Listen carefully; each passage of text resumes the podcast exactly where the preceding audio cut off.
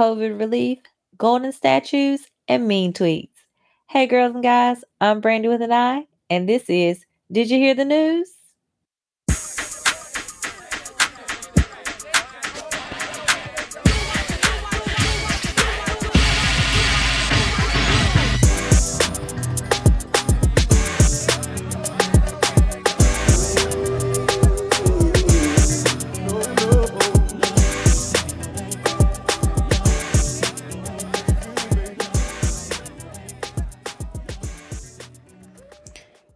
As usual, it's been a heck of a week, so let's get into some things. So, it looks like the relief bill has made it through the House, not without some drama. Apparently, the Senate parliamentarian ruled that the $15 minimum wage would not be included in the Senate House bill, which of course upset many progressives and people who are in support of the $15 minimum wage. However, Bernie Sanders and Chuck Schumer are working on other ways to get around this and have proposed taxing big corporations who do not pay their employees over $15 an hour. Now, I don't have a problem with that idea per se. What I wonder is how long is that going to take to basically get that added into the bill because the bill has gone to the Senate now, but the Senate has to basically make their changes on it, vote for it, and then their version of it has to go back to the House. So at this point, the question is how long is it going to take to get that provision entered? Is it going to delay the bill? Keep in mind, the unofficial due date for this bill is March 15th because at that point, that's when many of the unemployment benefits will run out from the previous bill. So, will that push back that deadline. I don't know, but it's something that has been floated amongst the senators as sort of a plan B or, or other ways to work around the fact that the Senate parliamentarian rule that that could not be in the bill. And boy, oh boy, were they catching heat. I mean, the tweets were wild. You had, you know, congressmen and women saying like, how how does a person that's not even elected get to say, you know, what should be in the bill and what should not? But honest to goodness, I think we all saw this coming. I I don't know why we saw it as a shock when it happened, but I don't know. I guess maybe they had some kind of hope for it, but when I saw that ruling, I was not surprised at all. I definitely thought it was unfortunate because I do believe in that $15 minimum wage, but I do support other ways to get around it. I just I want the Democrats to be smart about it. I don't want there to be something that's going to hold the bill back anyway when people have been waiting on this money like they were promised this money back in November and they were told they would have it immediately. And I think for the most part, those of us who understand the back and forth and the fact that there was an impeachment trial that was going to go on knew that the money would not go out immediately. But at this point, we're almost three months in, and it's like, okay, just go ahead and get it started. So just know if you are very disappointed by the $15 minimum wage, the Democrats are working on other ways to somehow, some way make that work to the benefit of the people. I know they probably won't tell you, but I do believe that some people breathed a sigh of relief at the fact that it was going to be removed just because it has been a very serious point of contention among the Democrats who need all 50 votes and that tie breaking vote by Vice President Kamala Harris. And you had senators like Joe Manchin and Kyrsten Sinema who were just so adamant about the fact that they would not support it. Uh, and they definitely would not support, Kyrsten specifically would not support um, overruling of the parliamentarian for the purpose of putting that in the bill because apparently that is something that Vice President Kamala Harris can do. She can overrule the parliamentarians' rule and keep it in the bill. I guess the Democrats can also force the parliamentarian to uh, resign. Apparently, that's something that the Republicans did a few years ago when they didn't like something that the parliamentarian ruled on. So, but I, I don't foresee President Biden and Vice President Harris going that route. I think they would, like Bernie and Chuck, rather go about it a different way. The issue is that it's just going to be very hard to get $15 minimum wage passed in the Senate, especially because you have even the moderate Republican senators who think that there should be a increase in the wage and some of the moderate democrats they believe that $15 is too high which is criminally insane to me because that's only $31,000 give or take before taxes. And it's like, are y'all really fighting over giving people the bare minimum? Like, it, it, it still continues to blow my mind that this is a fight in 2021 where the median rent for people is like astronomical. They have to live with roommates, like they have to work three and four or five jobs just to get by. But people who are making hundreds and thousands and millions of dollars are saying, no, you can't even make $31,000 before taxes. I'm not even going to get into it because y'all already know how the whole thing makes me feel. Either way, if you're looking for a stimmy, the rest of the stimmy that you were promised, look for that bill to hopefully be signed before the 15th of March. President Biden also continues to work on his immigration plan. As I mentioned last week, they did start admitting migrants who were staying in Mexico due to former President Trump's policies. Uh, they're also revoking a ban on certain visas that was also due to another policy of the former president. And then they're also reuniting those children with their families. Thank goodness. Fortunately, they have found over a hundred children's families, but unfortunately, we still have over 500 to go. So they are working on that it kind of did warm my heart to see that children are, are being reunited with their families and it's only been about 30 days into the Biden administration. It kind of makes you wonder what the previous administration was doing and why they weren't finding these children's families. Anyways, that's good news. Unfortunately, though, I think it was mentioned that they have opened up the detention centers again and are having to keep migrant children there. Of course, that's a sore spot, especially for Democrats like AOC, who tweeted, like, it's not right under any administration. And I wholeheartedly agree.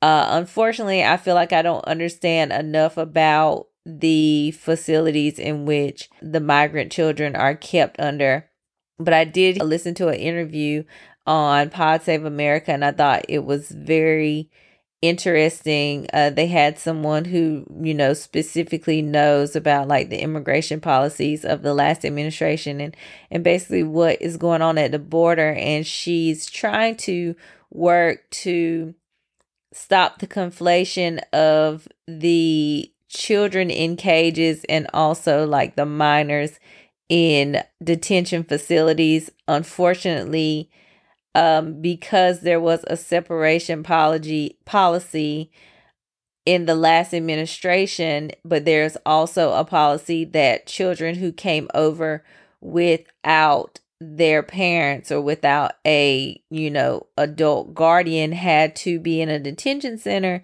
until you could find a host family for those children. That ended up getting conflated into children in cages.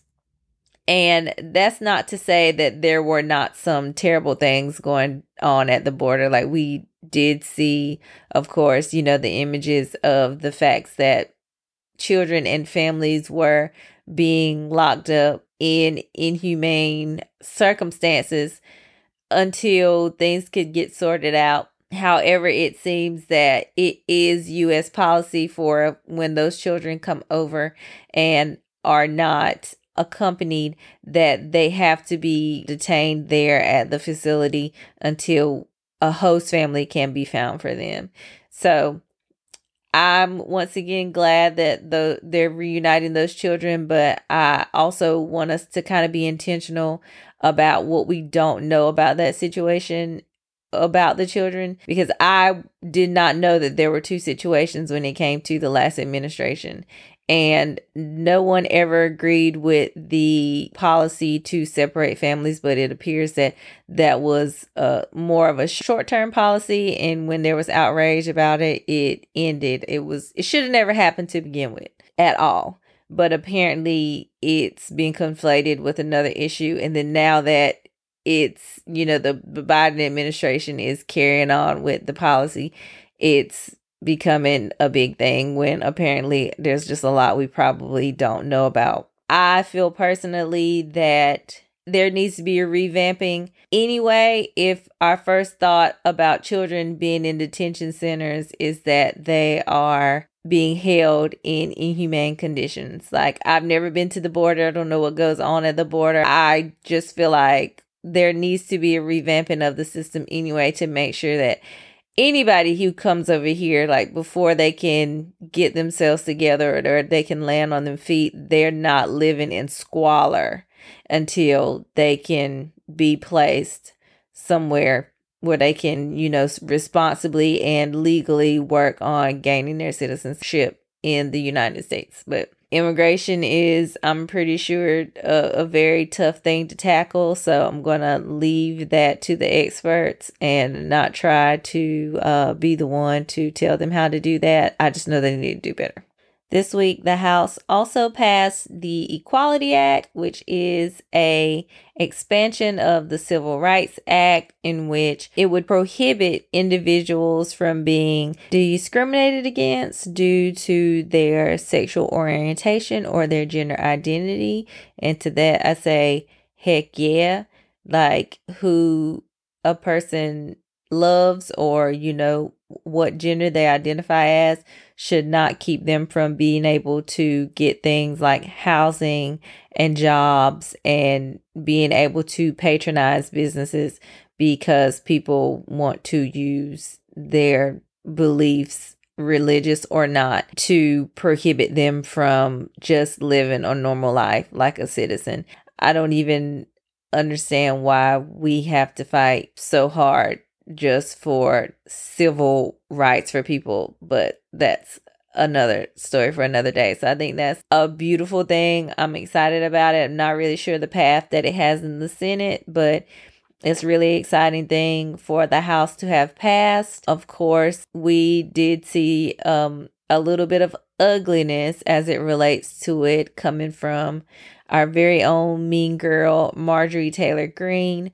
Um, she does work across the hall from a congresswoman whose daughter is actually transgender, and she did celebrate the passing of the bill by hanging up a transgender awareness flag next to her office, which unfortunately happens to be across the way from Taylor Greene's office, to which um, when this Congress lady was celebrating this move, you know, of course, for her daughter Taylor Greene retweeted it and, of course, brought up the bathroom argument. Like, why people think that others care about what they do in the bathroom really baffles me. But I guess it's the best argument they can come up with for suppressing people. I don't know. But she tweeted that ugly thing and the lady responded. And then she also put this ugly sign up beside her door that says something to the effect of like, it's man and woman and that's it. It was just uh, just disgusting stuff that you would expect from a vile, disgusting human being like Marjorie Taylor Greene. And I won't even give it any more energy because she doesn't even deserve it. I'm just guessing she has a lot of extra time now. She doesn't have any committee assignments. She did tell us that she was going to be pretty free now that she's been booted. So I guess she had time to go to Kinko's and get some signs made up. Moving along.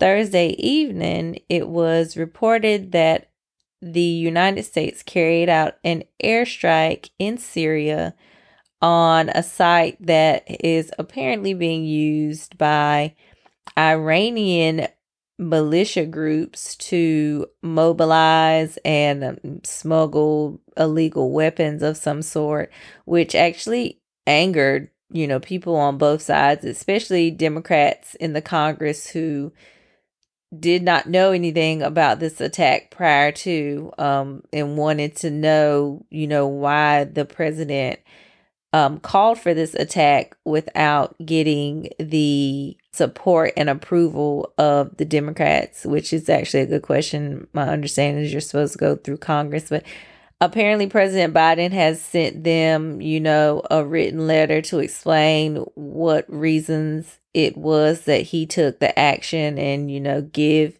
the um the acts and the clauses of which, you know, his actions were justified and apparently there had been already some rockets that have been launched on Americans at different sites from those Iranian militia groups. And so the missile strike was in retaliation of those militant groups already like launching rockets at Americans. So we'll keep our ears open for that. I feel like there's probably going to be a, a little more back and forth on that. I don't know if the Congress have accepted that written letter so far as it is.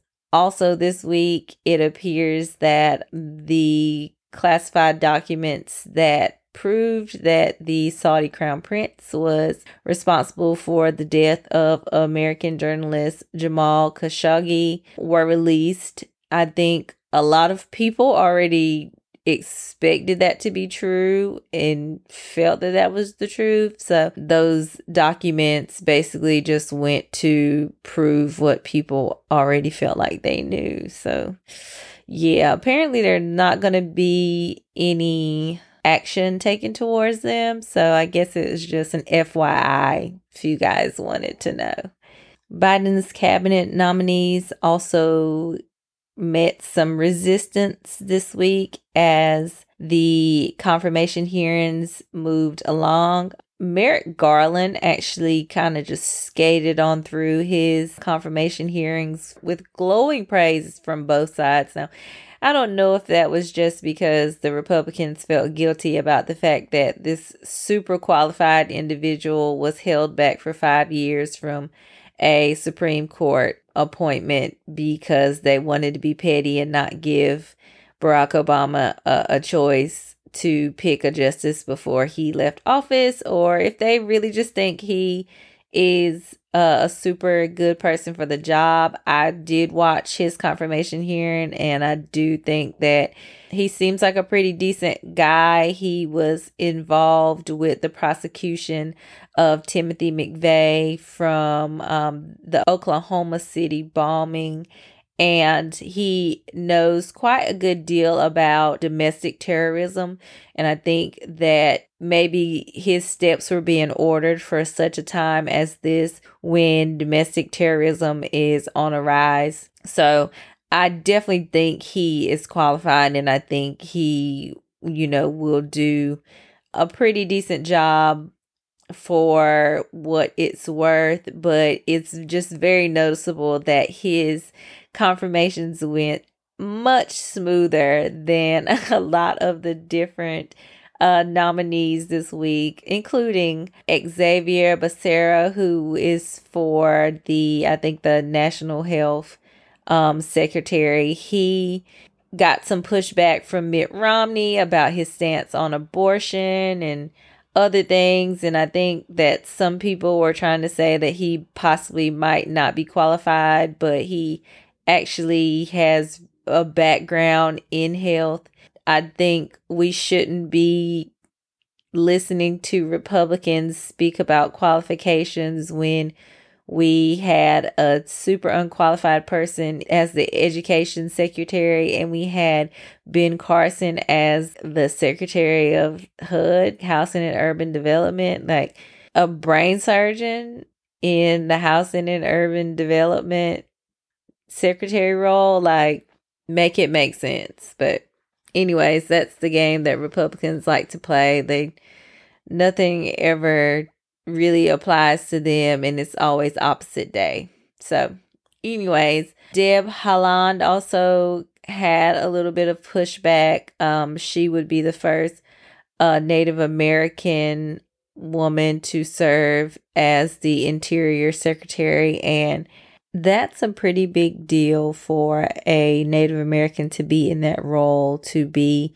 the overseer of federal land when we know the history in America. We know how Native Americans have been treated over this very land that we all live in. But of course, she got pushed back based on her thoughts about the environment and if she supported, you know, pipelines and all of these things. And I just feel like, once again, why are these people who are definitely qualified to do their job getting more pushback than people who were not qualified at all to be in cabinets but were put there because of their loyalties to the former president.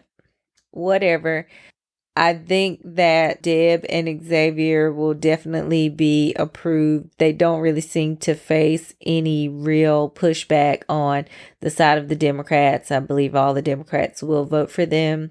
But your girl Neera Tanden's on thin ice. We will be discussing her later on in the episode.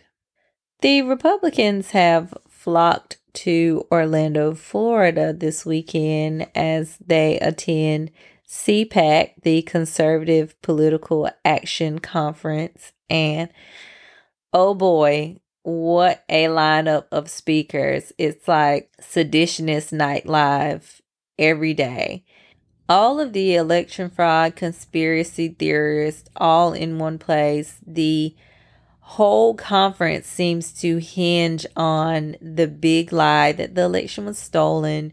There's conversations and sessions about what we can do to secure our elections and make them safer, which is very rich coming from a group of people who absolutely know that the election was not fraudulent. They just lied. But you know what happens when you tell a lie? You just got to keep on telling that lie and then more lies and then more lies. So just pretty embarrassing. Ted Cruz was there joking about the fact that he left his constituents to literally freeze to death and go to Cancun, saying nasty things about AOC, just being the loathsome toad that he is.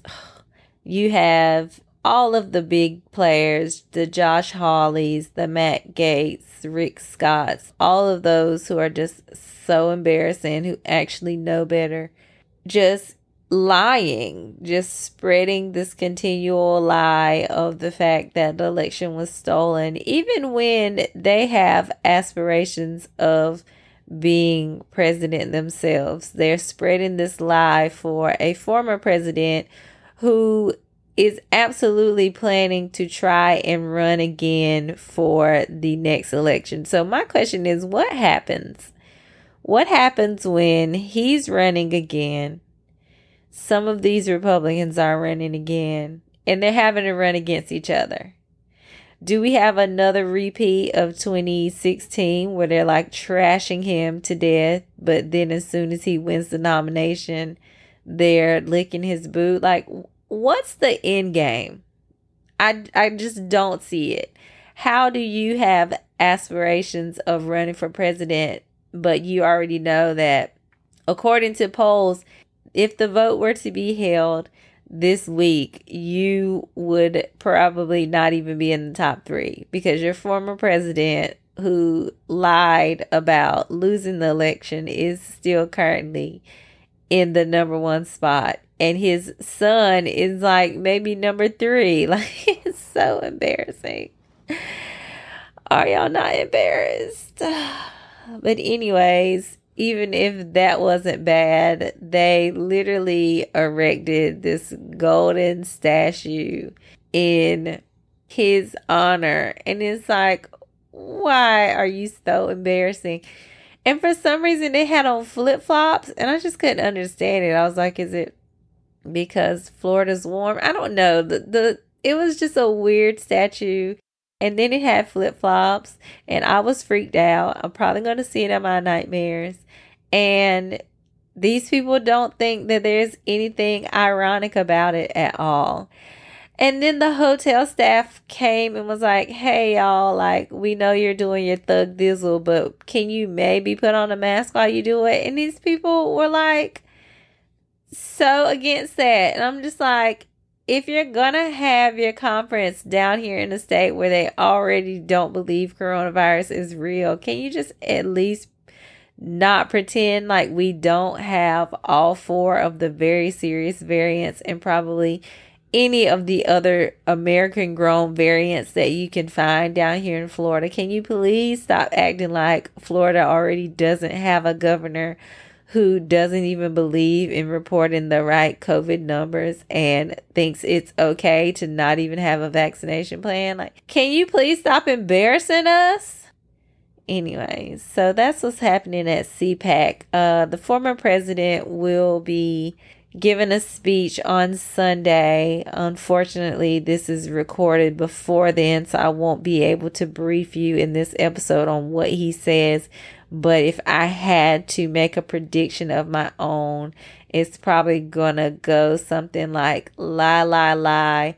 I won bigly, huge numbers for me, not that other guy.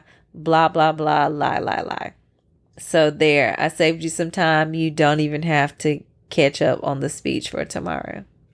Speaking of that big lie, I've been telling you guys to keep an eye out because many states are gearing up to pass these ridiculously restrictive voter suppression bills. There have been over 230 bills drawn up across the U.S. for changing the voting process in many states. And of course, a lot of these states have Republican legislatures who will not really face any backlash as they do whatever it is they can to restrict voters. As we mentioned previously on this show, Georgia is trying to like get rid of the absentee voting. I mean, Georgia has had no excuse absentee voting for years. It was actually introduced by Republicans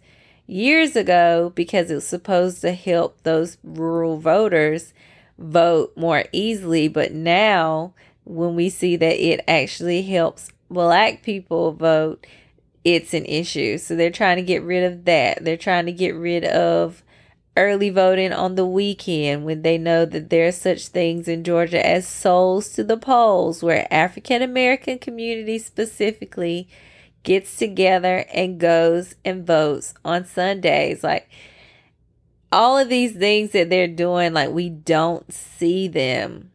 And we have to show them that we see them. And so I've mentioned it before, but there's this bill, H.R. 1, the For the People Act that would move to open up absentee voting. Like, I don't know about you guys, but absentee voting was the absolute easiest thing I've ever done. I've done it three times now since the pandemic started. I live in Florida, uh, and we were given the option to sign up for mail in ballots if we wanted to for like the next year, if I'm not mistaken. So, any um, election that occurs here in Florida, I'm signed up for uh, absentee ballot for like the next year. So they just send them to me. I don't even have to ask for them now.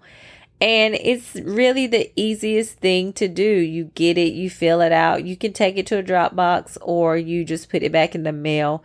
We just had an election for, uh, I think, county commissioner. I just dropped that in the mailbox because I knew it wasn't as high profile um, election as the presidential election where I did drop my ballot off. But it's been the easiest process ever just to vote. I don't have to go stand in long lines like and I know a lot of people actually benefited from the mail-in voting. It would also try to make sure that the use of drop boxes is more open. I mean, we see even drop boxes are being targeted. Like, what's the reason that you would want the drop boxes to be removed from a public place and then put into a building that's going to be closed after a certain hour and then people can't drop off their ballots. Like it's totally restrictive. It doesn't make any sense and it needs to be combated. Another great thing about this bill is that it would also end bipartisan gerrymandering because you would need a outside commission who would draw the districts themselves instead of Republicans or Democrats drawing up ridiculous districts that look like crescent moons in whatever ridiculous shape just because they know that those people in those areas are left leaning or right leaning and they would get whatever candidates they need voted in. I mean, redistricting is done every 10 years. We just had a census and we do not want Republicans drawing the map to get extra congressmen because the margin in the House is already so thin and they're already looking at ways that they can draw cattywomp figures on the map so that they can win. And that's not okay. That shouldn't be okay for anybody. So please support this bill.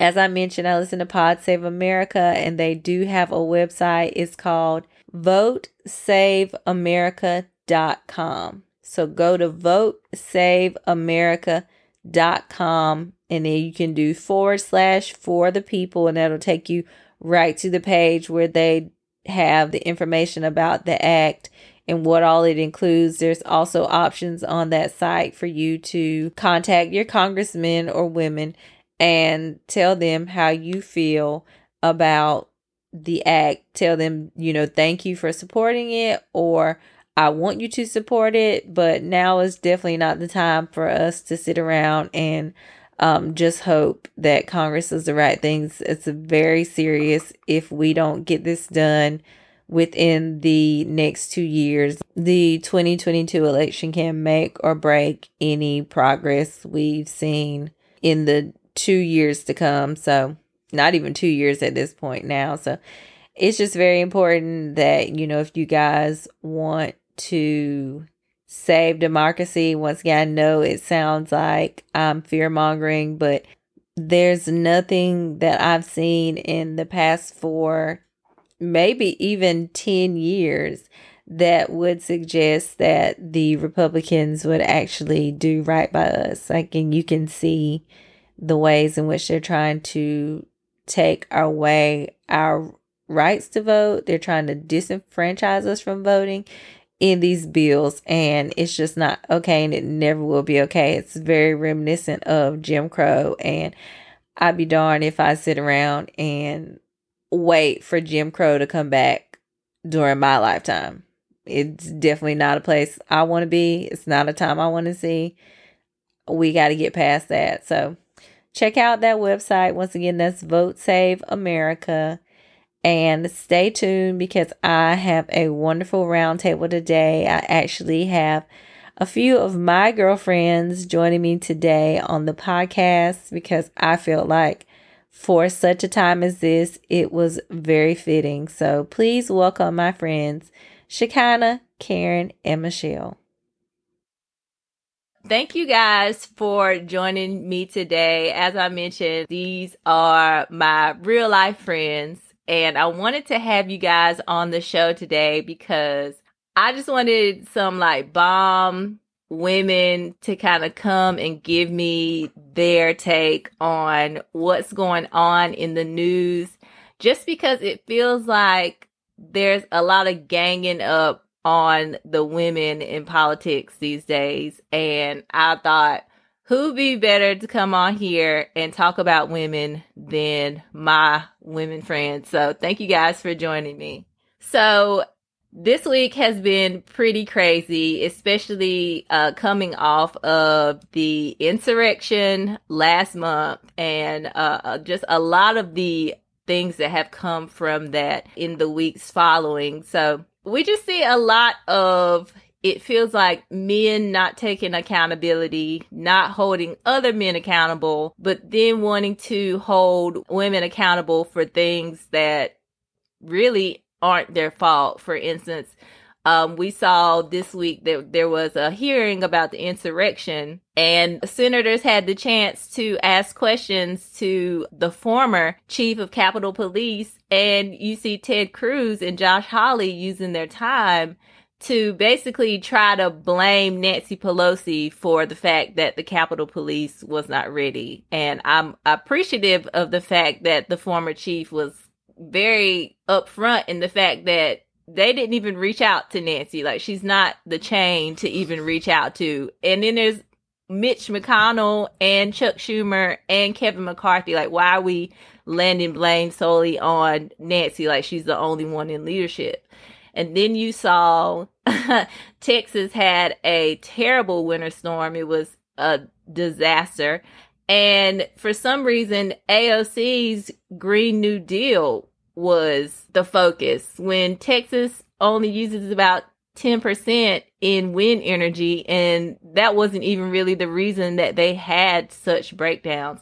What is it about men in leadership holding other men accountable? Why do we not see that today in politics? I don't even know. I feel like for me it's it's a bigger symptom within the Republican Party, I feel like, is to find the easiest scapegoat. And so it feels like, you know, Nancy Pelosi has been a very like fervent critic of Trump and the Republican Party. So like in a situation like this where I think they know they messed up, they know that um, they let Trump run rampant, it's easier to to sca- find a scapegoat. Like that's that's literally what we've seen occur for the last few years with the Republican Party is who is the biggest critic? Let's make them the scapegoat. And unfortunately, in this particular situation, it's it's gonna be like Nancy and AOC, right? Mm-hmm. Um, but I don't know. It just it just seems like there's a rotting from within that's going on in there, and I I I, I don't understand it. It baffles me truly. Yeah, it's pretty wild, especially like Liz Cheney taking so much heat for her vote just to impeach when I mean there are other guys and of course they're taking heat from their states and stuff like that, but she's the the number 3 Republican for the House or you know, and they're they're like holding votes to see if she should keep her leadership and it's like she's not the one who incited a whole riot. yeah, um for me I'm thinking like men they just see women especially women who have potential power and education and knowledge, they see them as, I guess, an opportunity um, to easily blame them for things. Uh, you don't see the men holding each other accountable, and it's like almost like they don't want to go against another man. It's right you never know. I think you know I'm big on conspiracies personally, so I'm always like, what, not a really... QAnon. Oh no! you know, I'm like, what's the what's the reality behind what's going on?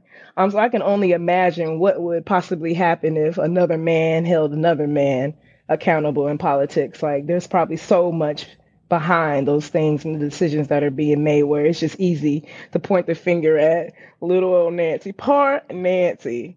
Like I really am like, what is her? I want to see her job description because I'm sure contacting security is not under her job description. And especially when there's a, a, a mob screaming, "Hang Nancy!" You know what I'm saying? it's yeah, like, it's like y'all okay. really, like, y'all really gonna blame her as if she was supposed to be the point of contact. I'm like, run me her job description, please. So again, it's just easy, I think, for the men to point the finger at the the women um, because it's probably thought that we aren't going to speak up, we aren't going to say anything, we're just going to take it. Whereas if you point the finger at another man, who knows what'll come out of that? So I just think there's just little things behind it that we don't see and that we don't know about. Um, and I wish that Nancy would boss up and just really take ownership and be like, y'all, I'm not having it. I'm not right. having it. But you know, my girl, my girl ain't there yet. Exactly. And so with that, you know, she announced that she was going to, you know, put together this 9/11 style commission of like people that are not in the House or the Senate, of course, that would come in and, you know, look at the happenings of um J- January 6th. And apparently, I guess, you know, when she did the breakdown the Democrats are going to get, I think, four appointees, and the Republicans are going to get three. And they were crying foul about that. But I'm like, why is it when when the the Republicans are the majority, everything goes their way. It's mm-hmm. all in terms of, you know, like the numbers and all of that. But when when the Democrats get authority, now suddenly it's we got to share. And, you know, we can't look into what Donald Trump did because if we look at what Donald Trump did, now we have to look at BLM and Antifa. It's like, what? How do we, how do we springboard to that from January 6th? But like, that's what they use as a way to say, no, like it should be split 50 50. And if, if you're going to start looking at the former president, then we're going to take it in ways that make zero sense and are a waste of time for everybody. And it's like, but the women. it's insane. Right. so for me, a part of it, I feel like is one, right? Like, like I think some of it is the Democrats' own fault because we've seen the Republicans basically play chess to the Democrats' checkers. Like, mm-hmm. it feels like the Democrats do sometimes generally want things to go through this type of process that feels bipartisan or like includes multiple opinions. But when the Republicans haven't done that, it and I and I get it. It's like you don't want to go tit for tat, right? You don't want to make it a childish playground sort of environment. But something has to give. There has to be a change in strategy. And unfortunately, it feels like the Republicans want all the control. It's either do as I say or give me equal share of, of an opinion when I have not given you the chance to, to do that. So I don't know. Part of it I think could be sexist. It could be this thing of like, we're seeing a strong woman tell us what to do and we don't like that. Um, and you, you can definitely see that with AOC, right? Mm-hmm. The moment AOC stuck on the scene, she was telling them what they would, would not do, how to speak to her, how they wouldn't speak to her, and they had an issue with that. Right. And all she was they doing did. was everything that that is is necessary to be respected. I think Democrats need to, to like you said, what what's good for the goose needs to be good for the gander. Okay. Mm-hmm. So mm-hmm. if you know when you're in majority, you want it all, brand new socks and drawers. Yes. Then when Democrats take over, then it needs to be the same thing. And I think I'm very conflicted within myself because I'm almost like, uh, uh they did it. We need to do it. Like mm-hmm. I'm, I'm still waiting for for them to stack that court. I'm still holding on hope because I just, I just, I just feel like when you have the opportunity, you have to take it because the next four years can be completely different, or the next two Lord. years can be completely mm-hmm. different. And so now, mm-hmm. when you have the opportunity, you need to do it. And like we have all these strong women who are smart, who are capable, who have new ideas and I just think everyone needs to listen, but I also think that they need to make them listen. And it's mm-hmm. kind of time out for being polite because polite hasn't gotten us where we need to be, in my opinion. Exactly. That yeah, makes we, done, yeah. we need to be done playing nice around here. It's, exactly. It's like what are you afraid of? a lot of they time. So, and, and I'm with you, Michelle. I, I feel the same way because it seems like anytime we try to bring up like stacking the courts or the filibuster or things like that, it's like, well, what happens when the Republicans get in office? And my thing is, if we could get rid of those things and then Democrats could really do things to help people, it would be really hard for Republicans to get elected again. And I think they know that, number one. Mm-hmm. And number two, it would also be very hard for like Republicans to stand against the things that are helping, just like healthcare and how, you know, it was, oh, get afford of Obamacare until you know, rural people started realizing that Affordable Care Act was actually Obamacare, and um, maybe I do like this, and maybe I don't want you to get rid of it, and so it's harder for them to get rid of that. So I'm I'm with you. I feel like we don't want to see what happens if we I guess get rid of the filibuster and then Republicans just do what they want to do, but it's like they have never stopped Never. They continue to do anything that they want to do and push it through any way that they want to when they mm-hmm. have power. And it's like the Democrats have to not be afraid to do that because it's not like what they're trying to do is disenfranchise people or like take away their rights. But a lot of things that Republicans are trying to do is take away. is take away, take away when Democrats are trying to give, give, give. Mm. And I'm just like, if you really make the people happy, it's going to be really hard for them to get rid of you, or it's going to be really hard for Republicans. And I say hard, I'm not going to say they're not going to try because they're very good with their messaging and they're very good at spinning things to make it seem like it's not something you want. Like, for instance, the COVID relief bill, they're trying to spin that as like a liberal bailout. And I'm like, do you not realize it goes to all the states? Like, it wouldn't just go to liberal states or there are Republicans living in liberal states. So the fact that you try to make it seem like it's only going to help a certain amount of people when the Americans know like it's going to help them as well. It's just like Democrats have to get bold and they also have to change their messaging because they're terrible at that. They'll never win. They'll never win. Exactly. Even when we win, we won't win. even if you look at what's happening in Texas, right? Like they're trying to blame the breakdown of Texas's infrastructure on green technologies. And mm-hmm. you said it before. The green technologies only make up 10% of Texas's infrastructure. What's really the problem hmm. is their Republican led mm-hmm. local government Mm-mm. voted to privatize their electrical grid. And right. people are like, well, how would how would how could we predict this? In every other state where we've seen like snowstorms occur that typically don't have snowstorms, it hasn't been this mass level of disaster. Why? Because it is through the federal government, there are standards that need to be maintained and maintenance to ensure if an unexpected disaster occurs, the grid can at least respond in a way that works. One. And two, because it's privatized, now all of these people have bills that are thousands and mm-hmm. thousands of dollars be me. because the the it's based on I guess like the if whether the market is up or down. Who did that? The Republicans did that. exactly. and now you're mad. You're trying to blame the Democrats who are like, "Hey, so you know, we we actually want to give you something that's better. Y'all are mad about that? Like I don't I don't it makes it's like an oxymoron. It's like people are working against their own best interest. But you know the crazy thing to me is that this is not a once in a lifetime storm. The same thing happened in Texas 10 years ago. Same exact thing happened. And it was so funny. I was watching the news and they played uh, a clip of a hearing they had after that where someone said it needs to change because it can happen one year or 10 years down the line. And it was like 10 years to the date that the guy said that.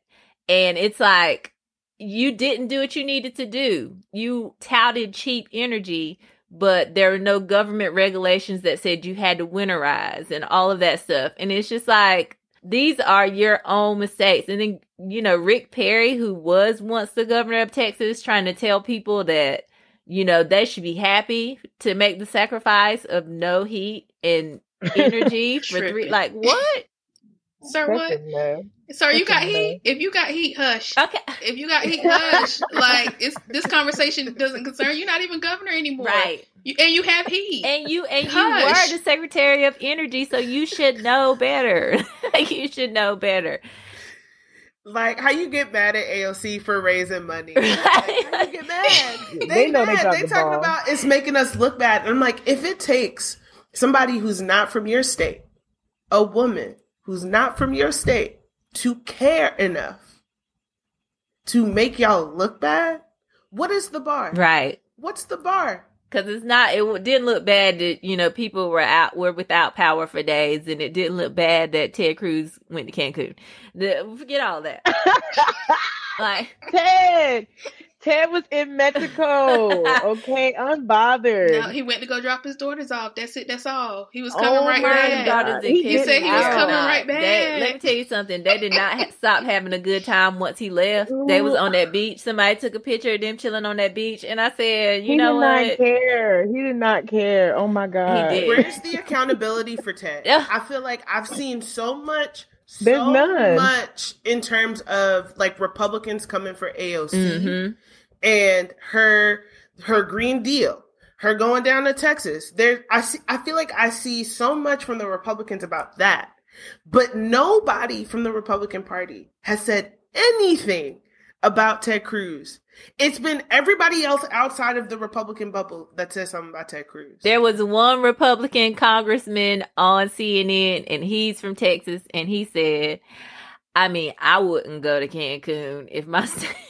I was like the shade, but you're right. You don't see like an outpouring of people, Republican in power, saying Ted, like Ted, what what you thought? What you thought, Yeah. Ted? You can just jet set to Cancun and pretend pretend to work from there. Like, come on, sir. You knew. And you knew what you knew exactly how people were going to respond. And then he got on his podcast and made it seem like we're just the mean people. Not podcast. Yeah. Oh, he got a podcast, girl. And he got on there and he was like, We should just be we should just be decent people. So should he. And yet here we are. Here we are. What do you mean? Like your morality needs to be better than your loyalty is what I feel like for the Republican Party. Like, I mean, what's wrong is wrong. And I think you should have enough pride in the party that you say you are to want it to be better. You can't just mm-hmm. be like, well, I ain't gonna say nothing because you know he part of our party. No, Right. if any one of my friends are around me and I'm associated with them and they're doing something wrong, even if I don't say it publicly, I'm going to say it privately and I'm going to do things privately if I'm afraid to do it publicly so that that doesn't happen because now I'm associated with you. And as we've seen in our adult lifetime, it don't take much for the tide to change. Mhm. Like it does not take much for the tide to change. And so to me, that should be top priority, but it, it's not. Never. but it, Never. but it should be. I'm. Exactly. I'm trying to tell y'all. I'm really trying to tell y'all. It's some s- conspiracies out there. I'm trying to. I'm. I'm being serious. It's like the fact that no, none of these white men are holding each other accountable. Something up. Something is up. Somebody they scared. Somebody is scared of the consequences. People are saying that, of course, there are like probably some dirt on some of these people that like they don't want Of out. course. You know of it is. course. They all got dirt though. They all got dirt. Exactly. Tell on me, I'm gonna tell on you. We just gonna be told on. yeah. I'm not saying nothing about Ted Cruz going to Mexico. I'm sorry, I'm not. But do y'all think if it was a Republican, a Republican woman, that the Republican men would uphold the swallow silence? No, I mean 'Cause no. I'm- You see, do you see how they treated Liz Cheney? No, I don't think so. No. So that's what I'm saying. There, the, I think Karen might be onto something because there, I'm trying to there's this tell wall of silence with the men. I just want to put a It's only disclaimer out that we are not a conspiracy podcast, but but when there's something there, me? There, Or is it a conspiracy? when there is, I'm trying to there is something there, Something it's worth thinking up. about. We're not we're not gonna go down no adding up. Uh, Q- QAnon rabbit hole now. We're not gonna take it that far, but but, But you're I'm, right. I'm just when asking. you have to ask what, like, because what is it? sometimes the mind can't even comprehend how some of these people can do the things that they do or like condone the behavior that they condone and it's like something got to be something got to be up So I'm with you, Karen. I, I'm with you there. Now, as long as you don't talk yeah. about, you know, a pedophile ring of people eating children and losing people. Yeah, no, they no, might no. not be eating the kids, but they might be in the pedophile ring. I ain't. They might be. Oh no, no! Oh, we. Oh, we, let me stop it now. We we getting far down the rabbit hole. Let me stop. Okay, bring it back. Bring it back. You never know, though. You never know. No, no. All I'm all I'm gonna say is something is up and it's just the fact that even Shekinah, your question, would they would they have the um the backs of these uh Republican women? No. Not no. against a Republican man. Not against a Republican no. man. Nothing that we've seen no. would suggest that they would.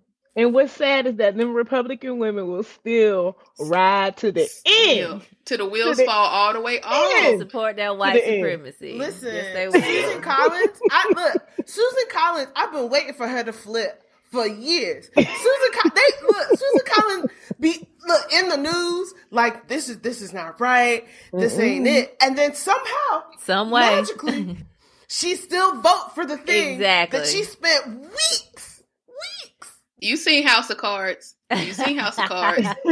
I know we ain't doing the conspiracy thing, but I mean those stories and those shows they be based off some truth, like money exchanges hands and you want to get elected next time, so and so will fund your campaign. Like I believe that's absolutely happens, especially in situations like you mentioned where you're on a campaign saying this is wrong, this is wrong, and then when it comes time to really put your feet to the fire and, and you act on that and you don't, that's not just like random. Mm-hmm. I'm glad you mentioned Susan Collins, Shekinah, because you know who is also not here for Susan Collins? Neera Tanden. And Neera Tanden, listen, Neera Tanden ain't been here for nobody, if we being honest. Mm. and unfortunately, it's got her in a world of trouble because she was on. T- she got into some hot water because of her past tweets, and that's why I really wanted to have y'all here because I was like, that could have been any anybody. Could have been me. It should have been me. Could have been us. It would have been me. because I have seen Michelle, especially you. Sometimes you you share that time hop from your tweets back in the day, and Listen, I be like, baby, right, baby, right, right. so yeah, I definitely wanted to talk about this for sure because number one, they're on her about her mean tweets, but we just had a president for four years who was the epitome of a mean tweet, who I mean tweeted day and night. Mm. But when it was him and you would ask these Republican senators or Congress people, what do you think about, you know, the president's tweet? And they'd be like, What? I didn't Oh, I didn't see that. Twitter. Twitter, do I have one? I don't have a sign in. Like they they were completely oblivious to anything Twitter related when it came to him. But then you have these same men, you know, on the committee saying, Well, I don't I don't know if I can vote for you because you said that Susan Collins was the worst, which I mean if she is, she is. Thank a fact you. Is a, fact. a fact is a fact. Like, is she is she wrong? Like, especially, and then you know, I, I think once Joe Manchin was like he wasn't going to vote for her, they were like, well, crap. Now we got to find at least one Republican. Susan Collins, she she said she was the worst. Like, who do we get? Until they were looking at Lisa Murkowski from I think it's Alaska. But the the reporters are shady because they got Lisa to the side and said, "Girl, did you did you know about this tweet that she tweeted about you? She had no idea. She had no Lisa idea. was like, no "What? Idea. Who?" And she was like, "Oh no," but she said that you get high off your own supply. And Lisa was like, "A supply of what?" Like. I was like, first of all, me. that sent me, girl. You know, you know what she's talking about. You know what you're talking about. You know.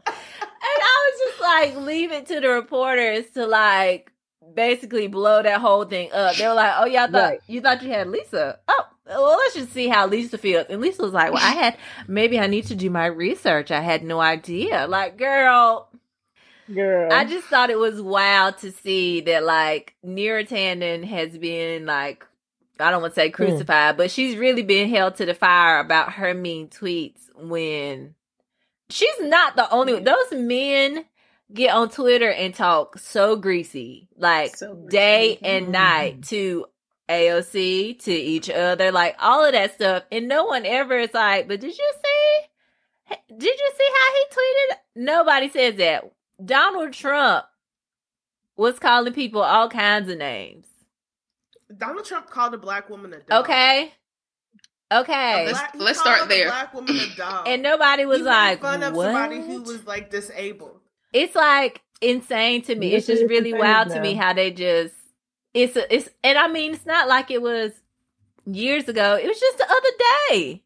Just the other day. I'm like it would have been yesterday if Twitter hadn't revoked right, Yep. exactly. Yep. Exactly. And I'm like I'm like no one said a thing when this man put out a whole a whole letter to Mitch McConnell calling him dour and sullen and unsmiling and once again, the part about the necks, I don't know if it was there, but when I tell you I screamed when they said that on the news that he said he had more chins than brains, I.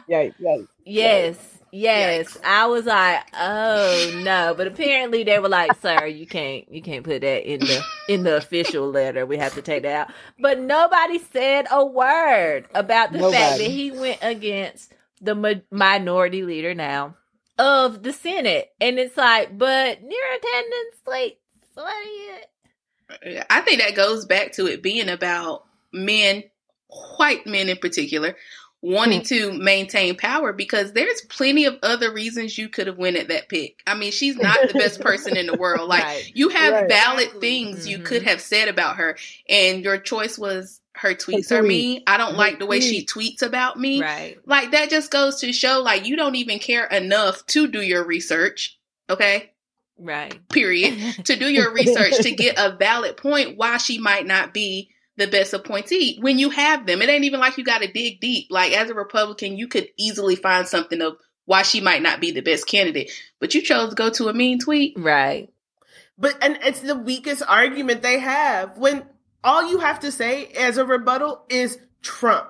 2016 Right. to 2020. That's all, Before that's all then. anyone can say to them. Before then. but even before then, but as president, you let him get on Twitter and say vile things, untrue things. He spread conspiracy theories. Day and night. What's, what's the worst this woman has said? Some some some mean things that are true about people who are vile?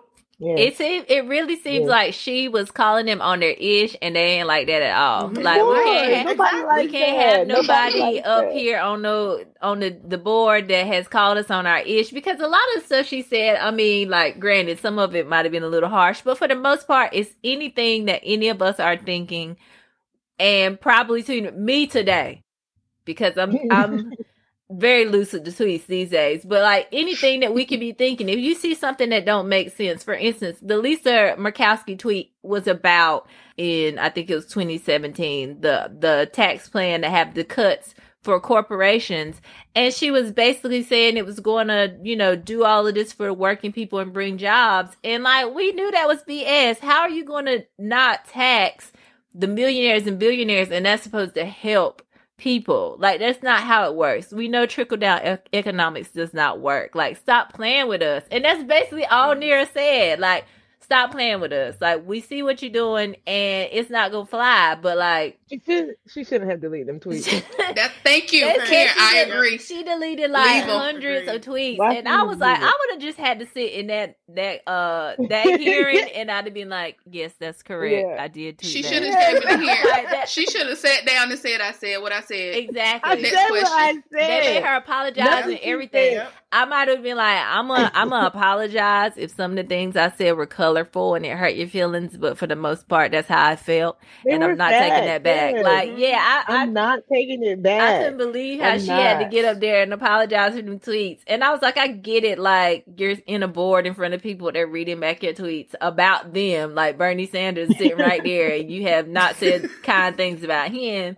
But like at the same time, oh, I I just can't even understand not being like, that's how I feel at the time.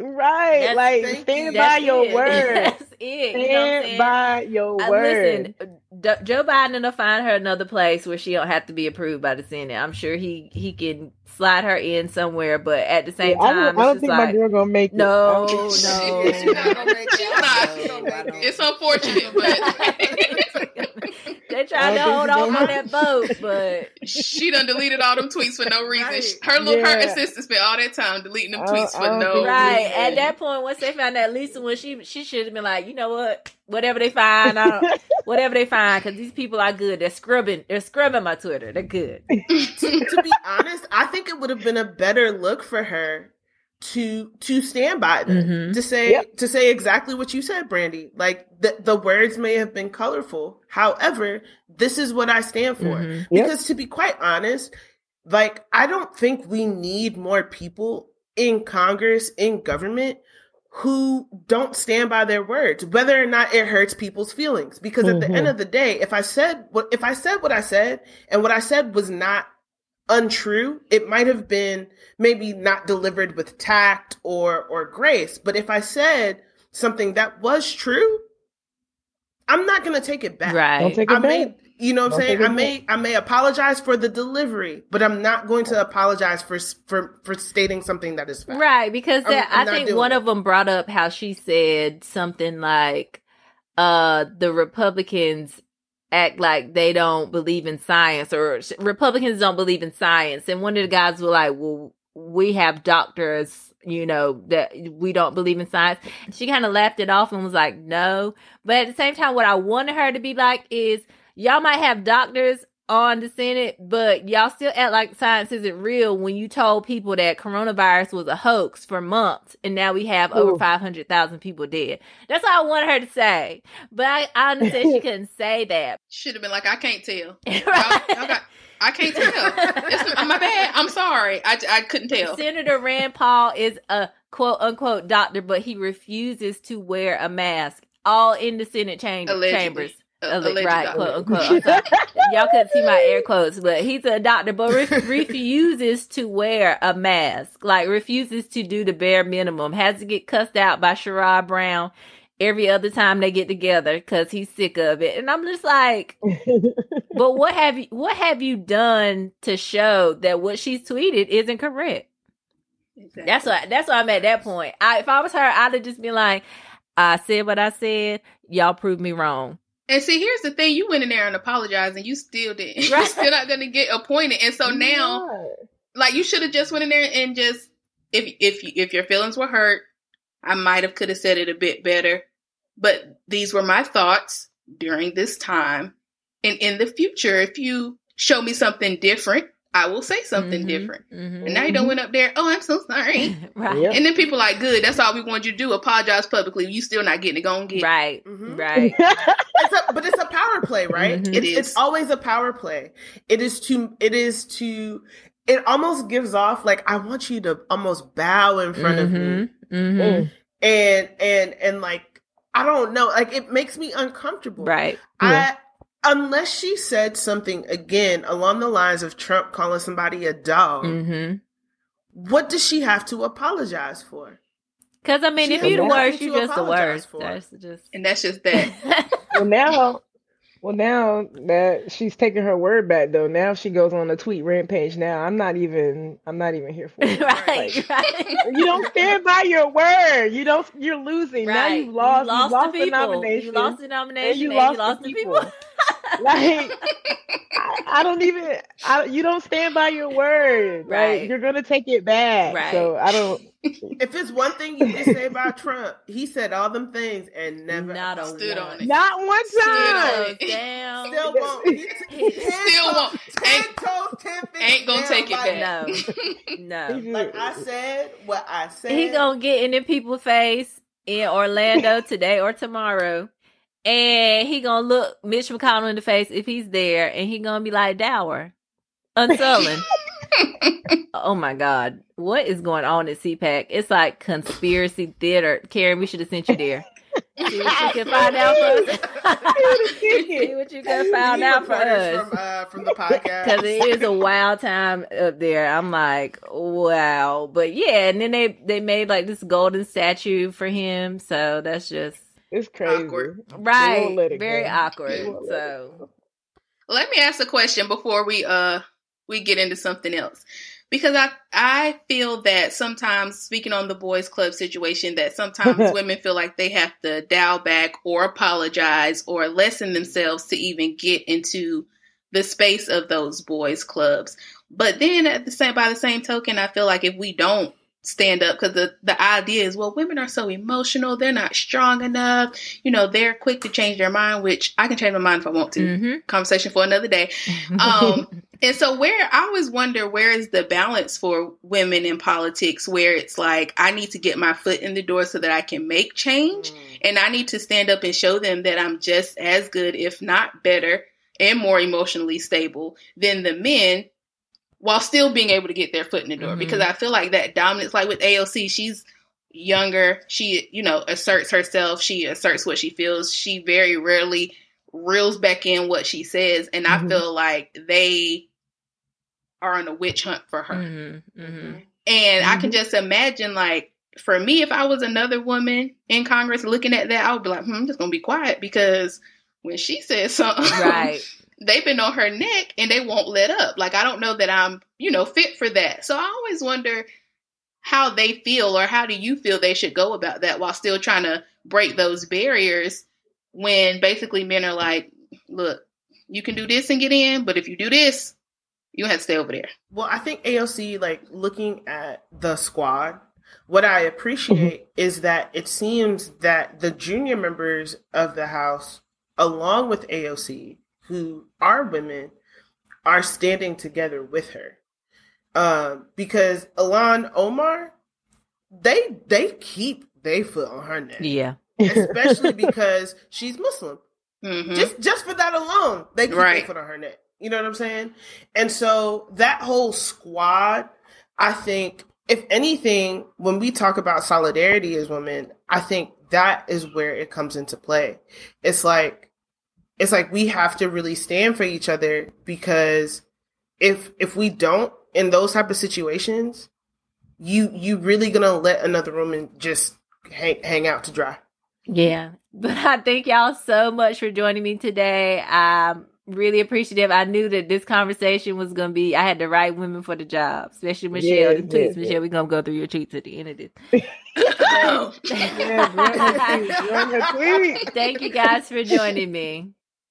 And thank you guys for listening to Did You Hear the News? I'll see you next week.